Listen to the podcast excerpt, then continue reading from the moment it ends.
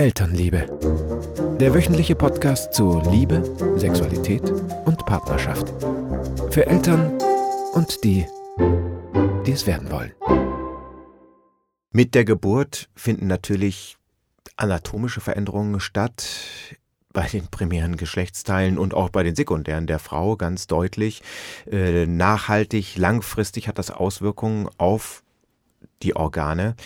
Wie ist denn damit umzugehen? Was passiert in aller Regel oder was ist aus Ihrer Erfahrung so das Hauptproblem mit diesen Veränderungen? Zunächst einmal ist es unheimlich wichtig, den Müttern klarzumachen, wie wichtig diese sogenannte Rückbildungsgymnastik ist. Mhm.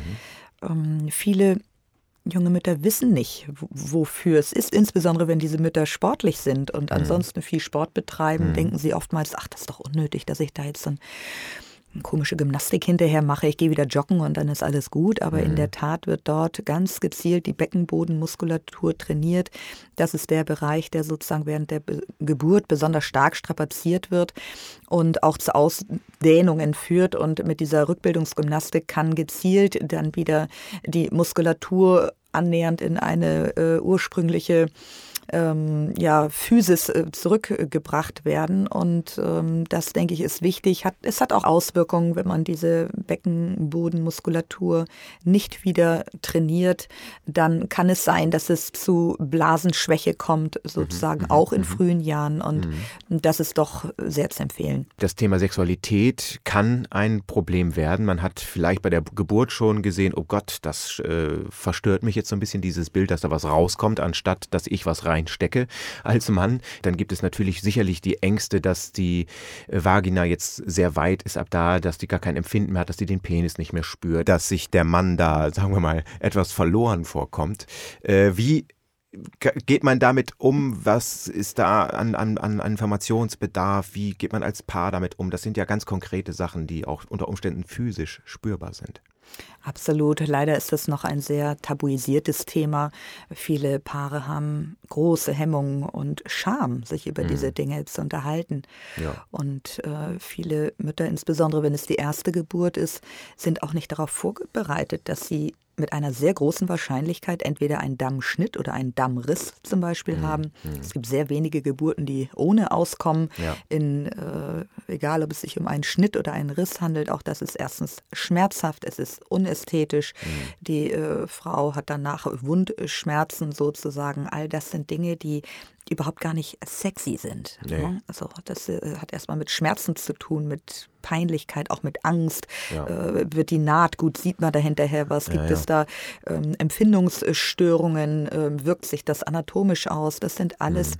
natürlich verunsichernde Fragen und es äh, ist ganz berechtigt, darauf auch ängstlich erstmal oder irritiert oder verunsichert zu reagieren. Mhm. Ich denke, es ist wichtig, über diese Dinge einfach äh, zu sprechen. Es ist immer wieder derselbe Ratschlag solange die Ängste unausgesprochen bleiben, schwelen sie im Raum mhm. und, und beide Partner wissen nicht, wie sie damit umgehen sollen. Der Mann äh, lässt die Frau vielleicht in Ruhe, weil er denkt, sie hat bestimmt Schmerzen und bestimmt ist es ihr unangenehm und bestimmt will sie nicht. Und die Frau denkt vielleicht, ach Mensch, äh, er fasst mich gar nicht mehr an, er hat gar kein Begehren mehr für mich. Also viele mhm. Missverständnisse entstehen in dieser Zeit primär, weil nicht gesprochen wird und äh, mhm. sozusagen die Situation unterschiedlich oder auch manchmal falsch interpretiert wird. Weitere anatomische Veränderungen äh, sind ja dann, dass der Busen natürlich jetzt äh, mit Milch gefüllt ist in aller Regel. Dass es jetzt sichtbar ist, sind Schwangerschaftsnarben da und solche Dinge. Mhm. Dann bildet sich der Bauch ja auch dann zurück. Was ist in dieser Zeit, also in den ersten Wochen, ähm, anatomisch ja, zu verkraften für das Paar? Das Selbstwertthema ist in der Regel sehr aktiv in mhm. der Zeit nach der mhm. Geburt. Viele Mütter sind erschrocken darüber, wenn sie am ersten Morgen nach der Geburt, das erinnere ich übrigens persönlich auch noch, dass sie mich kratzen wollte am Bauch und dann irgend so ein äh, totes Stück Fleisch in der Hand hatte. Also es fühlte sich gar nicht zugehörig an. Ja, ja. Mm, es ist taub und ja, ja, ganz ein ganz merkwürdig, wie, wie Haut, die eingeschlafen ist oder so ganz merkwürdig. Hm. Darauf war ich natürlich nicht vorbereitet und hm. äh, mich fürchterlich erschrocken und nach der Schwester geklingelt und gefragt, ob das je wieder weggeht. Also und natürlich habe ich das von vielen anderen Müttern auch gehört. Also die, der Bauch, der sich sozusagen in, in ja, sozusagen ausgedehnt hat, fällt jetzt in sich zusammen und das ergibt natürlich erstmal so zu viel Haut. Ne? Ja, Man kann sich ja. in dem Moment gar nicht vorstellen, dass das irgendwann wieder äh, straff und normal aussehen soll. Ich kann es mir auch gerade überhaupt nicht mehr ja. vorstellen. Ja. es ist erstaunlich, was unsere Körper so bewerkstelligen, mhm. aber in mhm. der Regel ähm, hört es dann ja alles wieder sozusagen äh, wie vorher. Natürlich haben einige ähm, Mütter dann unter sogenannten Schwangerschaftsstreifen zu leiden, wenn die Haut zu sehr gedehnt und strapaziert war. Dann gibt es kleine Risse im Gewebe, die dann später so als kleine so silbrige oder helle Fäden bleiben. Ja, das passiert und äh, das gilt es dann zu akzeptieren. Und das äh, gelingt einigen Frauen äh, mehr als anderen. Hm. Und dann ist es natürlich besonders wichtig, dass nicht das Gefühl entsteht, äh, ich bin jetzt weniger attraktiv für meinen hm. Mann, nachdem ich ihm ein Kind geboren habe und mein Körper jetzt nicht mehr so ist äh, wie vorher. Nicht? Also das wäre fatal und ich habe auch festgestellt, dass Frauen das ihren Männern sehr übel nehmen, wenn diesbezüglich Äußerungen oder auch nur Andeutungen äh, in die Richtung passieren. Ja. Beide opfern ja ihre Zweisamkeit, die erotische Liebesbeziehung der Familie, der Dreisamkeit. Die zahlen alle einen Preis. Da gibt es die, die sehr schmerzvolle oder, oder anstrengende Geburt und Schwangerschaft. Und dann gibt es natürlich die Einbußen, sagen wir mal vielleicht, dass da anatomisch jetzt äh, die Frau nicht mehr so attraktiv ist wie vorher. Äh, darüber muss man sich ja auch bei Zeiten verständigen. Das darf ja dann nicht in so einem Schock äh, äh sich entladen. Ne? Auf jeden Fall. Und man muss sich auch klar machen, dass es in der Regel eine, eine ganz bestimmte Zeit lang nur so ist. Nicht? Natürlich wenn eine Frau stillt beispielsweise, dann hat sie erstmal ihren stillenden Busen, der ist äh, prall und groß. Das, einige Männer mögen das. Es kann auch äh, sehr erotisch und reizvoll sein. Mm, ich kenne auch Paare, die das mit einbeziehen ins Liebesspiel sozusagen.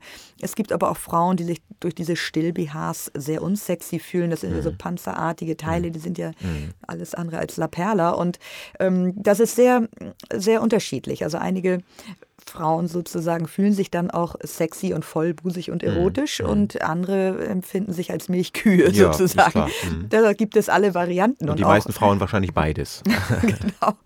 Und bei den Männern ist es auch sehr unterschiedlich. Ja, ja. Und äh, was es ja auch noch zu bedenken gibt, ist, dass in den ersten Wochen nach der Geburt ja auch eine Empfehlung, sozusagen ärztliche Empfehlung ist, von drei bis sechs Wochen erstmal enthaltsam zu sein. Der Körper ist ja doch nach der Geburt meist erschöpft ja. und wund und leer und es gibt Nachblutungen und äh, also es ist einfach eine, eine Zeit, in der Sexualität für die allermeisten Paare ganz natürlichermaßen eine absolut sekundäre Rolle spielt und das ist auch gesund und gut so.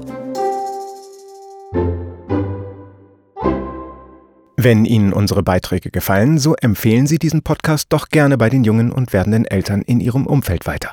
Bis zur nächsten Woche zu einer weiteren Ausgabe von Elternliebe.